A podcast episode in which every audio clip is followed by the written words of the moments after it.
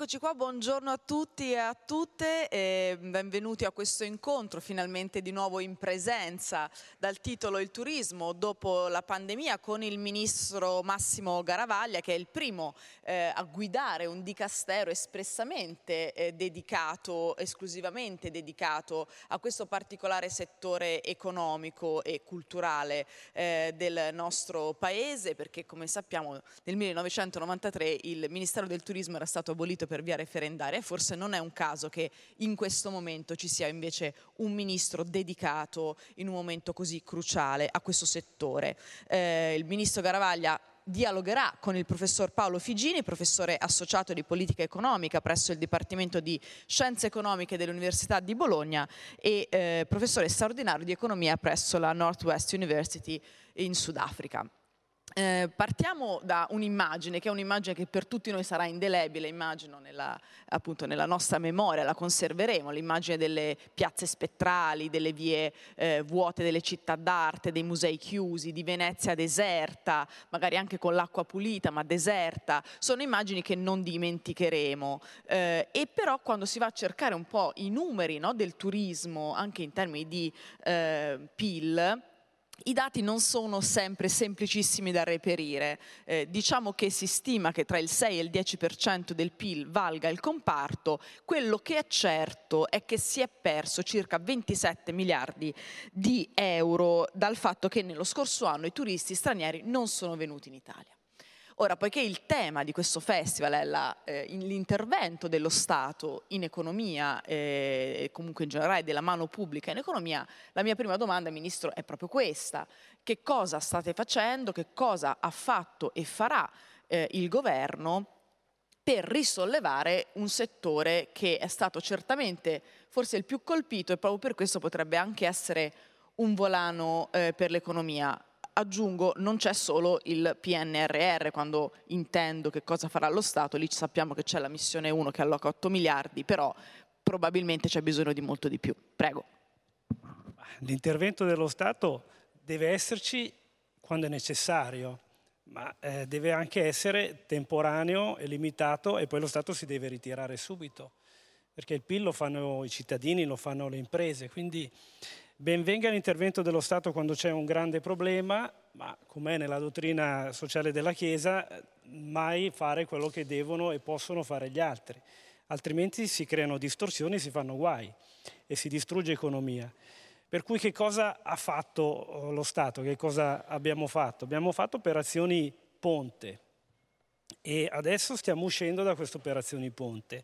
Esemplifico. Eh, Vabbè, siamo in Trentino, il, il, caos della montagna, la chiusura repentina della stagione, immediatamente si interviene, si mette un fondo, 700 milioni, poi sono diventati 800, quindi gli operatori nel, nel caos sono tranquilli perché sanno che lo Stato è intervenuto. Però è un intervento ponte, dopo l'obiettivo è quest'anno si riparte serenamente e ognuno torna a lavorare.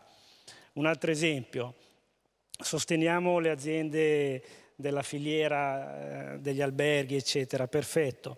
Ma al di là degli incentivi per sostenere il, calo delle perdite, le due misure, a mio avviso, più importanti sono quelle finanziarie per riqualificare le, le strutture e quindi eh, quel, un miliardo e otto che poi diventano tre con l'effetto leva che abbiamo messo nel recovery proprio per quell'obiettivo lì, oppure la decontribuzione per chi fai tornare dalla cassa integrazione, perché l'obiettivo è appunto uscire dall'intervento dello Stato e aiutare eh, le, le, gli operatori, le aziende a fatturare, perché il vero sostegno è fatturare.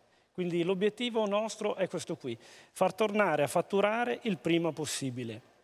Parallelamente a questo un insieme di regole, perché tutte le regole che sono state date sulle riaperture con tutte le sicurezze del caso, fanno, che, fanno sì che oggi sostanzialmente siamo in una situazione quasi tranquilla e quindi gli operatori non hanno più bisogno di eh, sostegni e di aiuti, ma paradossalmente hanno bisogno di operatori perché mancano gli stagionali. Grazie Ministro. Eh, professore, do subito la parola a lei. Eh, è tranquilla la situazione, come dice il Ministro, come la vede dal suo punto di vista e poi andando un pochino più nello specifico, lei che ha studiato nel dettaglio anche il PNRR, su questo punto ehm, il Ministro ha parlato anche di un raddoppio insomma, in realtà reale dei fondi che sono 1,4 miliardi inseriti nella missione 1. Ehm, qual è la visione del governo che lei ne eh, insomma, evince? Sì, sul PNRR, innanzitutto buongiorno a tutte e a tutti grazie per l'invito. Eh, sul PNRR eh, innanzitutto devo fare una premessa, ho un grande eh, rispetto per chi si è assunto responsabilità di governo negli ultimi mesi che sono stati complicatissimi, difficilissimi davanti a una situazione che appunto non aveva precedenti.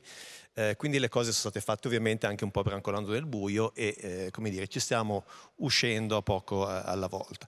In questo senso il PNRR, leggendo soprattutto la parte riguardante turismo e cultura, secondo me mostra delle luci e delle ombre. La luce principale è che è indicato esplicitamente il turismo come appunto uno dei, eh, delle, dei capitoli delle, delle, missioni, quindi in qualche modo viene sottolineato il ruolo strategico del settore eh, nell'economia italiana. Questo è sicuramente eh, importante, eh, assieme al fatto che poi comunque il settore turistico è un settore complicato, appunto non c'è in contabilità nazionale perché è fatto di tanti beni complementari che sono sparsi un po' tra trasporti, ristorazione, eh, ospitalità, ma anche cultura.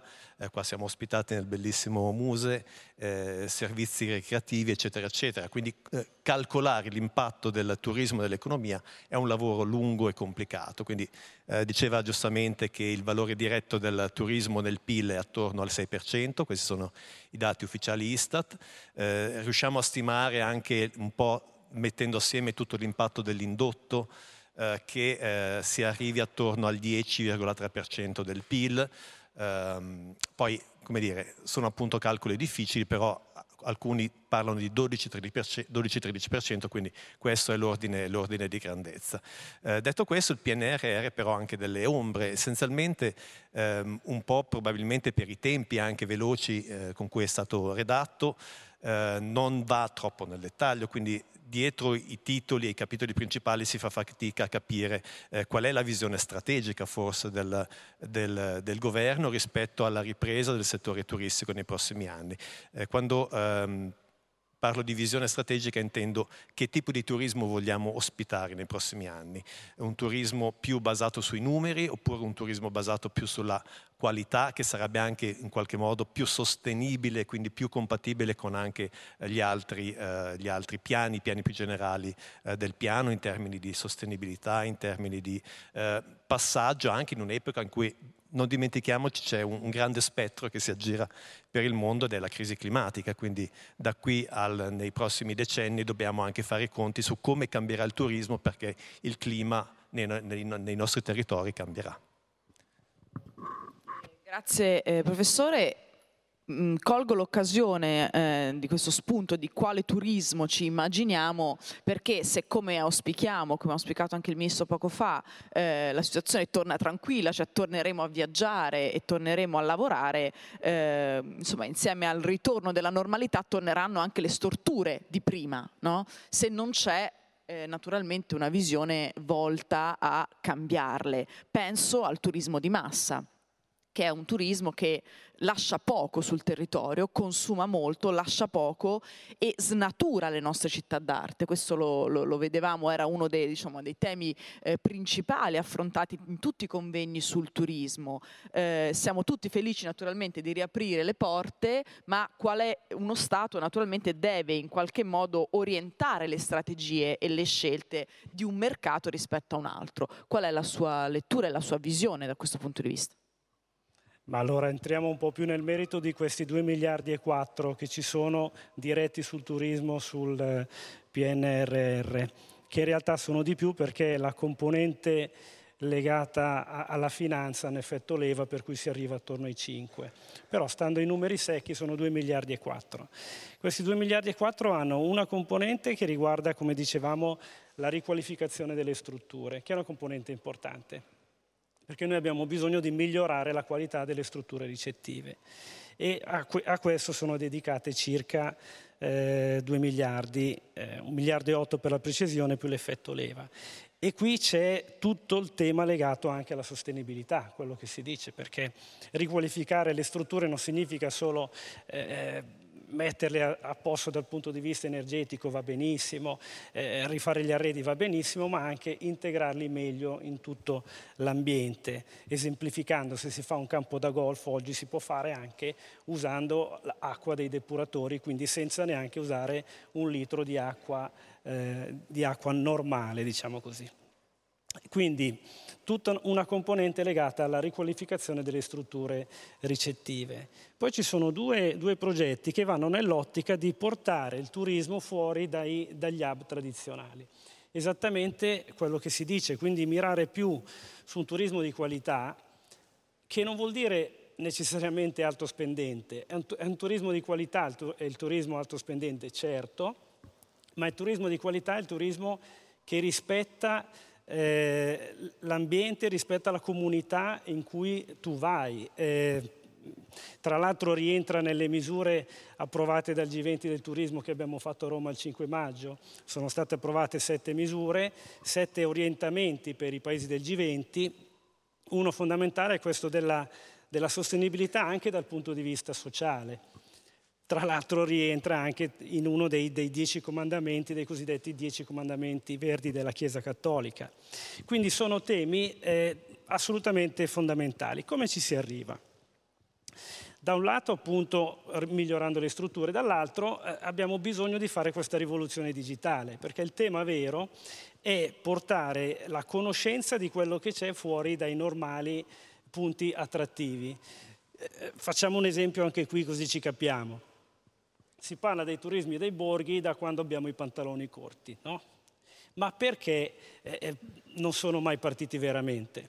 Perché è difficile farli conoscere, è difficile far conoscere dei percorsi che porta in questi benedetti borghi. È anche difficile arrivarci perché la rete infrastrutturale italiana è complicata. Ebbene, il digitale può aiutare tantissimo perché oggi sappiamo tutti le potenzialità eh, del, del, del, degli smartphone, eh, però dobbiamo mettere a sistema tutto quello che c'è. Per cui investiamo tanto sul digitale, investiamo tanto sul digitale per creare un hub nazionale che si integra con tutto quello che c'è a livello territoriale, proprio per portare il turista alla conoscenza di quello che c'è fuori dalle normali eh, grandi città, eh, altrimenti rischiamo ancora di avere, eh, come, come, succede, un turista che attraversa l'oceano, viene a Roma e si ferma un giorno e mezzo e poi non va a Tivoli che è a due passi perché non sa che vicino c'è, c'è Villa Adriana. Ecco, queste cose vanno risolte e il digitale aiuta a risolverle. In quest'ottica c'è un altro pezzo del, del PNRR che riguarda proprio Roma, eh, eh, che è un, è un, progetto di mezzo miliardo Caput Mundi, che ha l'obiettivo di portare anche lì eh, i turisti fuori dai, dai normali giubileo, siti. Legato al giubileo, 500 milioni è di euro. Giubileo, legato al giubileo, certo. Ma è legato al giubileo, ma è legato non solo a Roma città, è, è, legato a tutto quello che c'è nel centro Italia. Perché eh, normalmente il turista va, si ferma eh, un giorno, gira nei, nei normali siti e non va a vedere le catacombe, non fa un cammino eh, che ce ne sono di bellissimi. Ecco, queste cose integrate al digitale consentono appunto finalmente di portare il flusso turistico fuori dai normali flussi e portarlo in, quello, in, in, in quello che dicevamo ad avere esperienze di qualità e rispettose dell'ambiente. Insomma, è un progetto ambizioso e complicato, però che stiamo facendo anche con le regioni. Resto un attimo su di lei, Ministro, perché mi ha fatto venire in mente, a proposito di ambiente e di turismo di massa, eh, e credo forse si collegasse a questo anche Figini poco fa, eh, ho letto che i Verdi in Germania, se andranno al governo, e comunque i socialdemocratici hanno aperto a questa, eh, diciamo, questa loro idea, eh, vogliono fare una battaglia dura contro le low cost che naturalmente però in Italia portano un sacco di turisti eh, a visitare le nostre coste, le nostre città, eccetera. Nel, nel caso vi spaventa questa possibilità? Ma guardi, poi alla fine in Europa le cose si fanno tutte insieme, non si possono fare operazioni ognuno per conto proprio, per cui se si prenderà una, di una direzione si prenderà una direzione che vale per tutti. Così è successo col cosiddetto lascia passare, col Green Pass. Alla fine c'eravamo noi con la Grecia e la Spagna a spingere in una certa direzione, altri paesi in un'altra, si è trovata una mediazione, adesso si parte con regole comuni. Anche su quello si troveranno regole comuni. Per cui non... Come se lo immagina il Green Pass europeo lei? Ma è come è già stato deciso, la roba più semplice del mondo. Sei vaccinato, circoli tranquillamente, non sei vaccinato, hai fatto il tampone, circoli tranquillamente, oppure sei guarito agli anticorpi, circoli tranquillamente. La roba più semplice del mondo. Le regole sono queste, e noi, noi spingiamo che partano da domani, è una continua trattazione, continua eh, approfondimento. Anche l'altro ieri eravamo a Atene con ministri di, di, di mezzo Europa e si discute sempre di affinamenti, però alla fine penso che ormai ci siamo, è questione di, di settimane e finalmente abbiamo regole comuni e soprattutto semplicità, perché il problema per gli operatori e per i turisti stessi è sapere come muoversi. Oggi la Francia dice da noi se sono vaccinati vengono tutti. E ieri ho chiamato Speranza e ho detto dobbiamo farlo anche noi. Se lo fa la Francia non puoi non farlo te. La Grecia fa arrivare col tampone che dura 72 ore, da noi 48. E dobbiamo fare anche noi 72, altrimenti siamo in difficoltà. Quindi è un affinamento, però ormai siamo a, al punto... Che tempi ci diamo per questo? Perché ah, questione veramente di settimane. Il termine, che, il termine che si sono dati eh, i paesi europei è il primo luglio per l'operatività tutto uguale ovunque. Per me domani dovremmo applicare queste regole, punto. Eh, chi arriva dopo semplicemente perde dei clienti, quindi è stupido aspettare del tempo quando sai già che le regole sono quelle lì.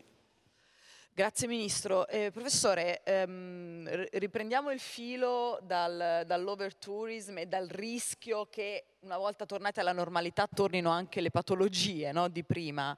Eh, ha sentito il Ministro, ha parlato di rivoluzione digitale, di riqualificazione delle strutture di sostenibilità, di turismo fuori dagli hub tradizionali, eccetera. Basteranno queste cose per porre fine a quella che alcuni avevano definito una vera e propria piaga oppure non sono sufficienti e tornando al discorso che anche lei aveva inserito, cioè come cambierà il turismo in base all'ambiente, questa proposta che ha fatto il, il Partito dei Verdi in Germania beh, è, è, interessante ma anche un po' spiazzante perché se davvero riescono a fare una guerra alle low cost, il turismo tedesco che fine farà? Ma eh, allora ci sono tante cose eh, da mettere assieme. La prima osservazione è che, eh, riferendomi al lab digitale, quello è fondamentale. Eh, in qualche modo il futuro del turismo, allora il, il, il turismo appunto essendo fatto di tante piccole cose, è come se noi per comprare un computer dovessimo andare e comprare la tastiera separatamente dal mouse, separatamente dalla scheda madre, separatamente dal, dalla scheda video, eccetera, eccetera. Allora a quel punto o troviamo qualcuno che assembla il computer, e questo è il lavoro che fanno i tour operator, e i tour operator ovviamente sono importanti portano un sacco di turisti in termini di numeri, oppure il singolo utente deve co- costruire il turismo uh, da sé. E in questo senso il lavoro che le destinazioni devono fare è fondamentale. Allora il portale digitale, così come appunto l'ho interpretato io leggendolo nel PNRR, deve fare quello, quindi deve aiutare il turista che potenzialmente vuole venire in Italia a capire, uno, eh, che eventi ci sono, quindi deve collegarsi al calendario degli eventi a livello, a livello territoriale. Due, deve capire come costruire il, il, il, la vacanza e quindi passare da una prenotazione all'altra. Quindi è un lavoro complicato perché immagino che dietro ci siano accordi da fare con i grandi motori di ricerca, penso a booking.com, penso a Skyscanner, che mettono assieme tutto quanto. Ed è un lavoro che dal punto di vista accademico ci si sta ragionando da tanto tempo, ma eh, in realtà nessuna destinazione è riuscita veramente ancora a mettere in piedi un portale di questo tipo, ma penso che il futuro sia proprio in quello, aiutare il turista individuale a, a costruirsi la vacanza da sé senza passare dal tour operator. Eh, il, il, portale della, della provincia di Trento è uno dei più avanzati in Italia, a livello europeo c'è quello della Spagna che è fatto molto bene, però appunto non deve essere soltanto un portale informativo, deve essere anche eh, un organizzatore, un pianificatore della vacanza. Quindi questo è, è, importante. Nel momento in cui questo funziona si riescono poi a, a scatenare effetti eh, a catena sul fatto che i turisti che normalmente noi chiamiamo turisti indipendenti, quindi quelli che si costruiscono da sé la vacanza, sono quelli che hanno un reddito più elevato, sono quelli che hanno una capacità di spesa più elevata. Eh, e quindi questo significa pensare ai mercati che sono in qualche modo più importanti, più ricchi per, per l'economia italiana. Penso all'Europa centrale, ovviamente la Germania, ma tutti i paesi del centro-nord Europa che sono anche quelli che magari conoscono meglio l'Italia, che sono più interessati a scoprire i borghi, eh, scoprire parti del territorio che non sono così, eh, così conosciuti. Quindi questo si può poi, eh, immagino, nella, nella, nell'idea del, del, governo, collegare poi al, al, discorso fatto sui borghi, fatto alla valorizzazione. E valorizzazione, ricordiamoci, significa appunto lavorare sulla catena del valore, significa portare i turisti che non vanno a Venezia, stanno un giorno per poi andare a Parigi e si portano a casa il suo souvenir di Venezia sotto la neve, la boccettina di vetro che viene prodotta in Cina, quindi gran parte di quella spesa poi esce dall'economia italiana, ma significa portare i turisti nei territori, negli agriturismi, comprare eh, l'oggetto artigianale italiano in cui lì la catena del valore è completamente locale e tutta quella spesa si traduce in valore aggiunto che rimane nel territorio. Una domanda da persona della strada, però se io sono un turista che non ha mai messo piede in Italia, eh, mi fa piacere sapere che ci sono dei borghi bellissimi. Io voglio vedere Piazza San Marco, voglio vedere il Colosseo e ho il diritto di vedere Piazza San Marco e il Colosseo. Cosa si fa praticamente per evitare che si riversino però eserciti di turisti che stanno un giorno allora o si fa come dicono appunto i tedeschi, allora non vi si dà più la low cost, quel volo vi costerà anziché 70 euro 300 e quindi fai una scrematura all'ingresso, oppure praticamente come, come si evita no? Quella, quel riversamento di turismo che appunto, come dicevate prima, non lascia niente sul territorio. Questo è un problema fondamentale. Eh, ogni anno la Cina sforna nuovi, eh, nuovi ricchi, nuove persone che possono permettersi per la prima volta nella loro vita di viaggiare a livello internazionale e quindi visitare in Italia. Dove vogliono andare in Italia? A Venezia. È chiaro. Eh, su questo, quando c'è un eccesso così forte di domanda, eh, eh, in realtà o si utilizza la, dire, l'effetto prezzo, quindi si alzano i prezzi e quindi lì si discrimina in base al reddito, che non è molto egalitario né democratico, oppure si formano le code, si utilizzano le code e lì invece si favorisce chi ha più tempo, chi ha più disponibilità a viaggiare, magari in periodi di, di, di, di bassa stagione piuttosto che...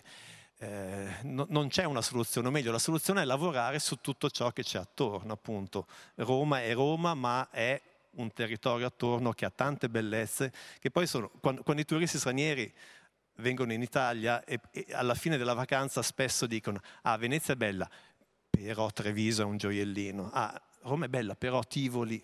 Quindi qualche modo bisogna portarli i turisti. Poi i turisti, come dire, quando capiscono la qualità della vita nel nostro territorio e la bontà, la, bellezza naturale, culturale, il patrimonio culturale e storico che abbiamo, alla fine tornano a casa soddisfatti, ci tornano e ne parlano bene. Questo è, come dire, il volano più importante a livello Lei di turismo. Lei è d'accordo su, su, questo, Ministro? Come, come, si fa a evitare, diciamo, se c'è la possibilità, insomma, io vado a vedere il Colosseo, no? Ma allora, certo, però agire sui prezzi è profondamente classista da ZTL, cioè, è, è un'azione assolutamente antidemocratica non va Loro però la spiegano su un principio ambientalista. Cioè... Sono tutte scuse. Eh, sempre da ZTL. Bisogna agire su due, due cose, l'organizzazione e il biglietto integrato. L'organizzazione, tu puoi anche avere un flusso turistico importante, basta che lo distribuisci nel modo migliore possibile non è obbligatorio andare in vacanza solo nei mesi estivi. Noi abbiamo un clima che ci consente di andare in vacanza tutto l'anno e quindi uno può distribuire meglio i flussi. Non è un caso che quest'anno eh, in, in, costiera amalfitana, sorrentina, in Puglia, in Sicilia si allunga la stagione fino a novembre, proprio perché c'è la possibilità di recuperare i mesi che hai perso in primavera. Eh, però dovrebbe essere la norma questo. E questo è un primo, è un primo tema, quindi di organizzazione e allungamento della, della stagione turistica. Poi il digitale consente di regolare i flussi in maniera molto più ordinata e quindi in una città come Venezia ha possibilità con il digitale anche lì di regolare meglio i flussi. Poi c'è il tema del biglietto integrato. Normalmente quando tu vai in un paese organizzato bene, Spagna, Giappone, non vai solo in un sito, ma eh, già che attraversi l'oceano ti vendono un pacchetto con più siti. Anche questo consente di avere una migliore distribuzione del flusso turistico anche negli orari, anche nei giorni della settimana e consente in un modo questo sì democratico di evitare eccessivi assembramenti e quindi eccessivi ammassamenti solo in alcuni punti, su alcuni monumenti. Passa a distribuire meglio i flussi.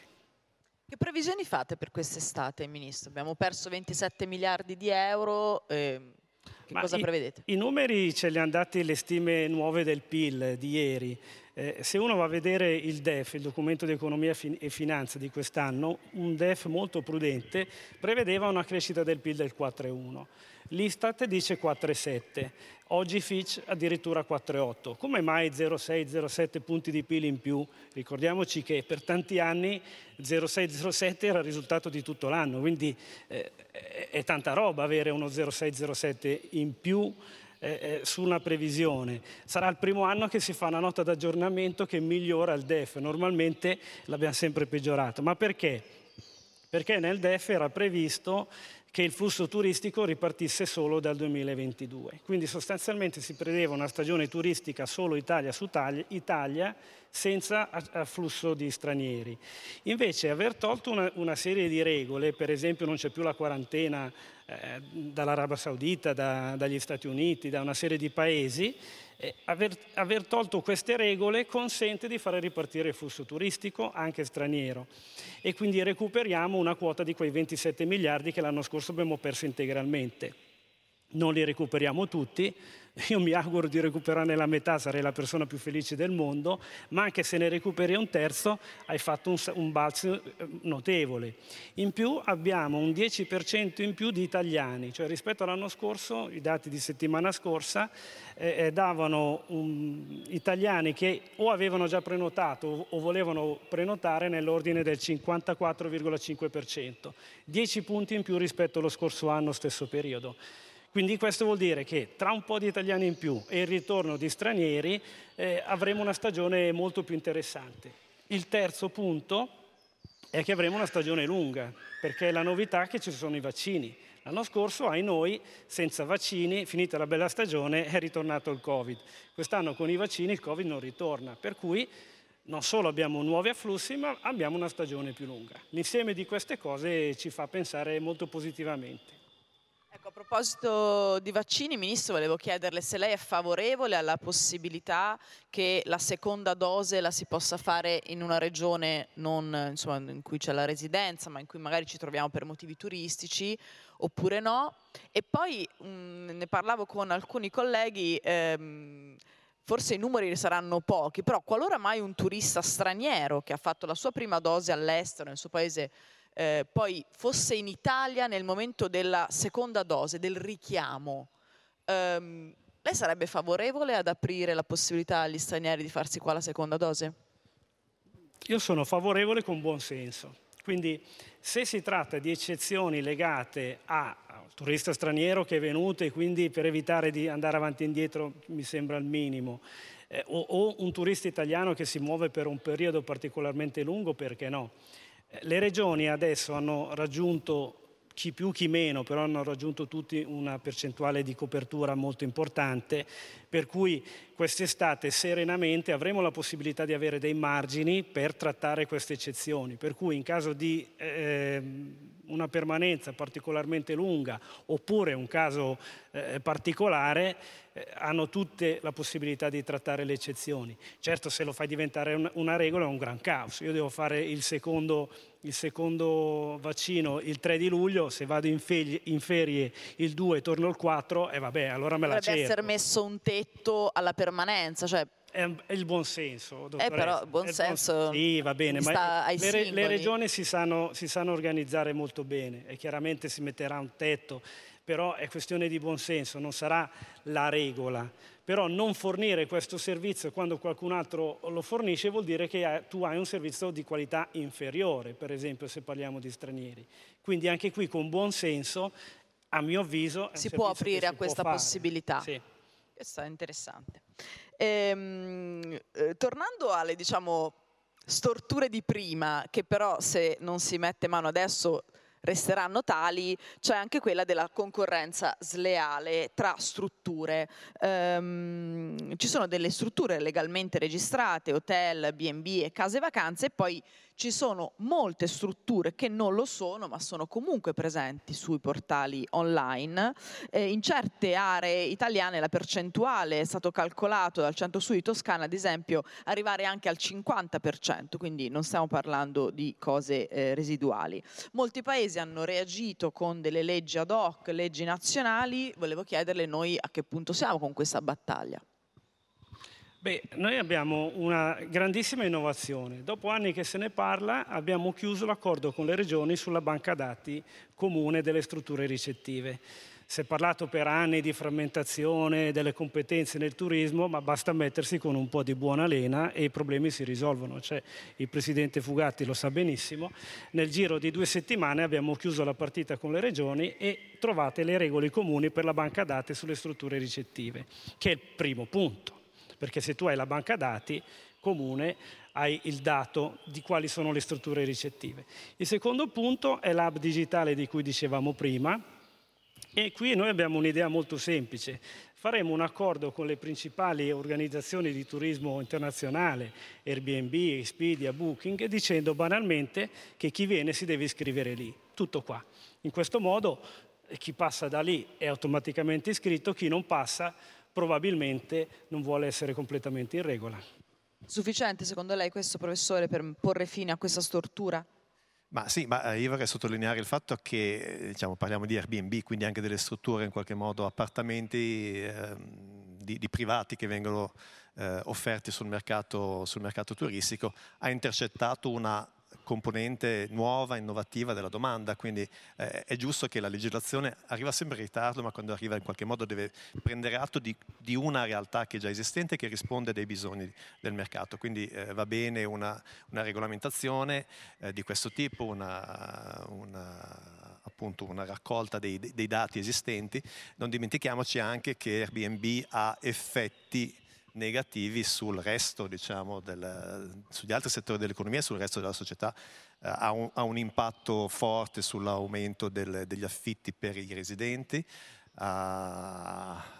mette in difficoltà città universitarie perché ovviamente dire, si pone in concorrenza con eh, gli affitti agli studenti, quindi pone tutta una serie di, eh, di elementi problematici che non sono unicamente eh, relativi al turismo e quindi devono essere affrontati in una chiave, in una chiave più generale. Prego, prego. Potrei tornare un attimo sui dati sì, perché sì, devo fare l'economista, no? quello cattivo che pone sempre i puntini sulle... È, è vero che quest'anno l'economia eh, crescerà del 4-5%, ricordiamoci che nel 2020 il PIL italiano ha perso l'8%, quindi come dire, recuperiamo la metà di quanto abbiamo perso. Il 2021 per il turismo è comunque un anno molto difficile. Nel 2020 abbiamo perso il 70-75% degli arrivi internazionali, quindi 3 su 4 non sono più arrivati, e circa un 40% di eh, turisti domestici, quindi è stato questo il buco che ha essenzialmente fermato. Uh, all'inizio citava i, i dati su, su, questi 27 miliardi persi, eh, essenzialmente se prendiamo in considerazione uh, la perdita relativa al comparto turistico, è circa il 2,9% del PIL 2019, quindi da solo spiega circa un terzo della perdita complessiva del PIL del 2020, per dire quanto importante è questo settore eh, anche nel, nel, crollo del PIL del, del, 2020. Il 2021 sarà un anno difficile perché comunque la stagione invernale l'abbiamo, persa eh, e sta partendo adesso, però come dire, se adesso ci mettiamo come dire, sulla, sulla strada giusta e il 2022 sarà probabilmente l'anno in cui torneremo a dei valori più o meno normali. Grazie professore. Eh, volevo fare l'ultima domanda, così, eh, visto che lei è il primo ministro del turismo, ci potrebbe dire una, due, tre, non lo so, leggi anche piccole, anche tecniche, però che le piacerebbe realizzare durante il suo mandato? Una la devo fare perché è prevista nel recovery come riforma da fare, che è la, la, la regolamentazione delle guide turistiche. Settore eh, in cui c'è un gran caos, un gran caos di frammentazioni di, di regolamentazioni tra le differenti autonomie regionali. Ci sono due disegni di legge al, al Senato, eh, siamo già andati in audizione, abbiamo dato mandato al Senato di trovare una sintesi, hanno già iniziato un percorso di, eh, di affinamento della questione, penso che in tempi rapidi si riesce ad arrivare a, a sistemare questa faccenda. Questa è la prima, la prima cosa, questa è, è, una, è una riforma da fare, una delle riforme da fare nell'ambito del PNRR. Una seconda cosa a cui tengo particolarmente è la, uh, la questione dell'efficientamento e il cosiddetto 110 del, delle strutture alberghiere.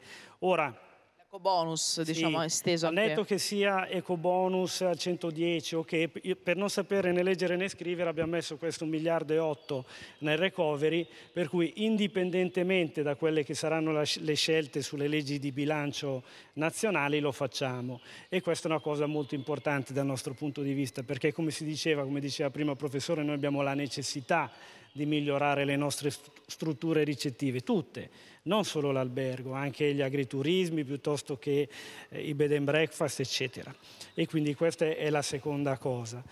E la terza cosa è migliorare molto la mobilità, perché noi abbiamo un paese bellissimo, si diceva dei borghi, ma noi abbiamo la necessità di migliorare la mobilità tra i borghi. E qui le faccio due esempi stupidi ma neanche tanto. Eh, ci sono, eh, eh ci sono eh, tantissimi volontari del, del settore de, del, del, degli amanti del volo, dei piccoli aerei, eh, che però in Italia non possono sviluppare questo settore, che è un settore molto sviluppato, perché, perché ci sono delle normative assurde che non consentono di mettere a, a, a, a chi ha un, un campo e, e, all'aeroclub di turno di mettere una pompa di benzina. E, ma se tu non gli fai fare la benzina, chi viene da te? E, il risultato vanno da altre parti. E noi abbiamo altri stati che ci rubano, tra virgolette, clienti. Queste sono tante piccole cose. da noi non sono regolamentati gli idrovolti volanti. Per andare nelle isole minori sarebbe lo strumento più veloce, più semplice. Sono tante piccole cose che si possono fare per migliorare la mobilità, ma in particolare nel nostro bellissimo mare noi abbiamo la possibilità di sviluppare tantissimo la nautica da diporto, che ci ricordiamo fu distrutta dalla scelta assurda di tassarla e per cui noi abbiamo fatto scappare un flusso pazzesco di, di, di, yacht nei paesi vicini perché per definizione la barca eh, sta nel mare e si sposta. Per cui anche lì tornare a una regolamentazione che ci mette in regola anche dal punto di vista fiscale con i nostri paesi competitor, eh, Spagna, Francia e Croazia, a mio avviso è fondamentale. Professore, c'è qualcosa di particolarmente utile e urgente tra le cose che ha in mente in cantiere il Ministro, secondo lei, o qualcosa che invece non ha detto e che secondo lei sarebbe da fare subito? Allora, torno a una cosa che ho detto all'inizio, non dimentichiamoci del, della crisi climatica, che ovviamente quest'anno è passata in secondo piano, ma è fondamentale. Eh, negli ultimi anni ho lavorato a un progetto assieme a un partenariato di 24 università europee, un progetto europeo che analizza l'impatto socio-economico dei cambiamenti climatici in una serie di isole europee da qui al 2100.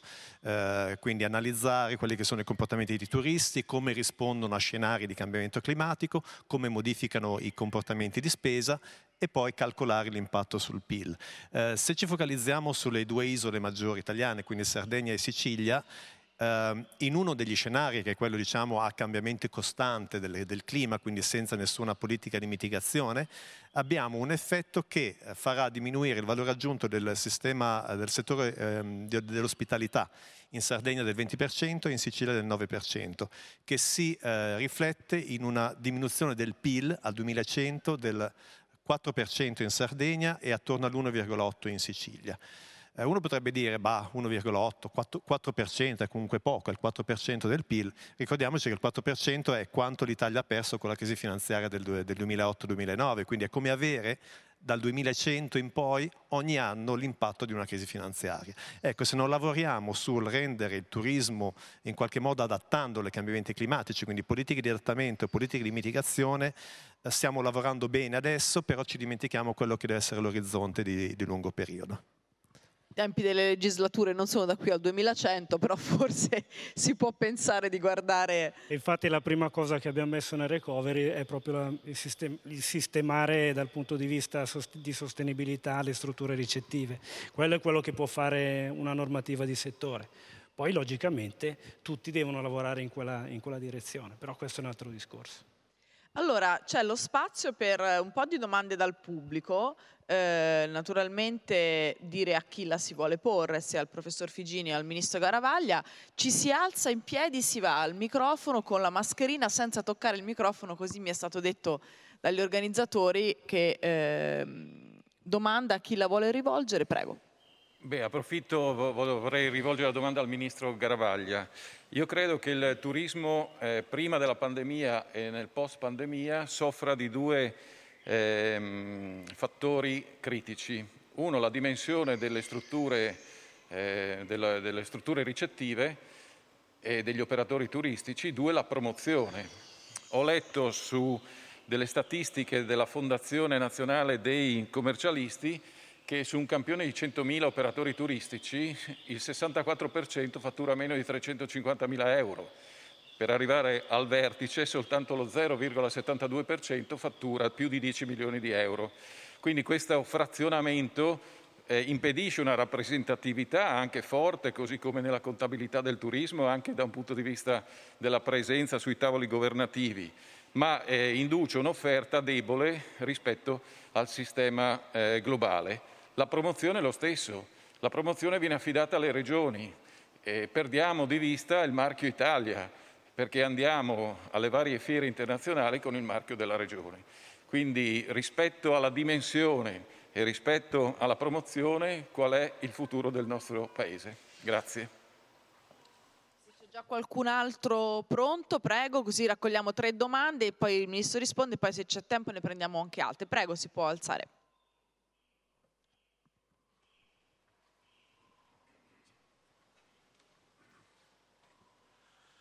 Buongiorno, mi chiamo Giaccardi, eh, mi occupo di ricerca e consulenza nel turismo da diversi anni. La domanda è per il Ministro, però mi riallaccio alle ultime battute del professor Figini sulla necessità di lavorare sui dati. La domanda è questa, eh, a proposito degli interventi ponte, come sono stati giustamente definiti, eh, in base a quali ragioni e possibilità c'è di passare da una legislazione ponte a una legislazione di incentivi? Per esempio per aggregare le imprese, proprio in ragione anche dell'affermazione di chi mi ha preceduto, per esempio per aumentare le capacità di promo commercializzazione e per esempio per eh, offrire delle policy di destinazioni più omogenee e di standard internazionale, perché in ragione dei fattori costituzionali che, che, conosciamo, noi abbiamo una frammentazione anche dell'offerta di destinazione e una mancanza di servizi di destinazione e quindi volevo capire in che modo questo lo si può fare sulla base di un quadro di dati aggiornati che invece non disponiamo, perché i dati aggiornati sul 2020 in Italia è venuto a disposizione il mese scorso. E quindi che provvedimenti potete prendere in ragione di queste due esigenze fondamentali? Grazie.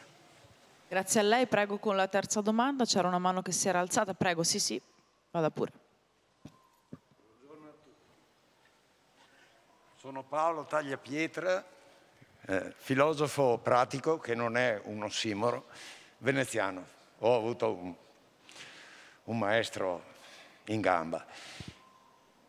Ho fatto un po' di tappe di questo bellissimo festival e a ogni tappa ho sentito chiedere eh, in maniera molto discreta e offrire pacchi di miliardi. Roma, dove dove prenderà questi miliardi? A chi? Io temo fortemente per la mia pensione. È già in atto. Piano piano, silente, è una piallatura continua. 30 euro all'anno, al mese, in meno, 40, eh, vabbè. Il turismo, perché, per tornare un attimo al, al suo forte, il turismo perché non lo può fare anche un italiano modesto, diciamo, anche a corto raggio. E dobbiamo eh, diventare una colonia della Cina. Siamo già colonizzati. Eh, Venezia, purtroppo, ormai è eh, come esercizi pubblici, è cinese. Venite e vedrete con i vostri occhi, insomma. Per cui spererei che qualcuno pensasse ai ceti deboli, alle donne e ai giovani. Telegrafico. Grazie se mi date una risposta convincente. Allora Ministro, intanto rispondiamo a queste prime tre domande e poi vediamo che ore sono. Sì, sì, no, ma, no, ma anzi, anzi grazie perché consentono di approfondire un po' eh, di cose che si stanno discutendo e facendo. Allora, parto da, dall'ultima. Eh, verissimo che si può fare tanto Italia su Italia, verissimo, e si può fare tanto anche senza prendere un aereo e andare dall'altra parte del mondo. Eh, per quanto riguarda eh, questo punto c'è un dato impressionante, è stato fatto recentemente uno studio dall'Università Cattolica insieme a Publitalia, eh, diversi dati interessanti, ma un dato che mi ha particolarmente eh, sconvolto, è il termine esatto, è il livello di conoscenza degli italiani delle altre regioni italiane. Cioè, è impressionante sapere che Prendiamo la Toscana, che è una delle, delle, regioni più conosciute per svariati motivi, c'è un 18% degli italiani che la conosce solo per nome. Se andiamo alla Basilicata, città della cultura, Matera, eccetera, eccetera, il 60% la conosce solo per nome. E, però guardiamo il bicchiere mezzo pieno, vuol dire che abbiamo una potenzialità enorme se si conoscessero meglio da italiani i, i, posti che abbiamo in Italia, probabilmente avremmo una, un bacino ancora molto interessante da sviluppare. Punto uno.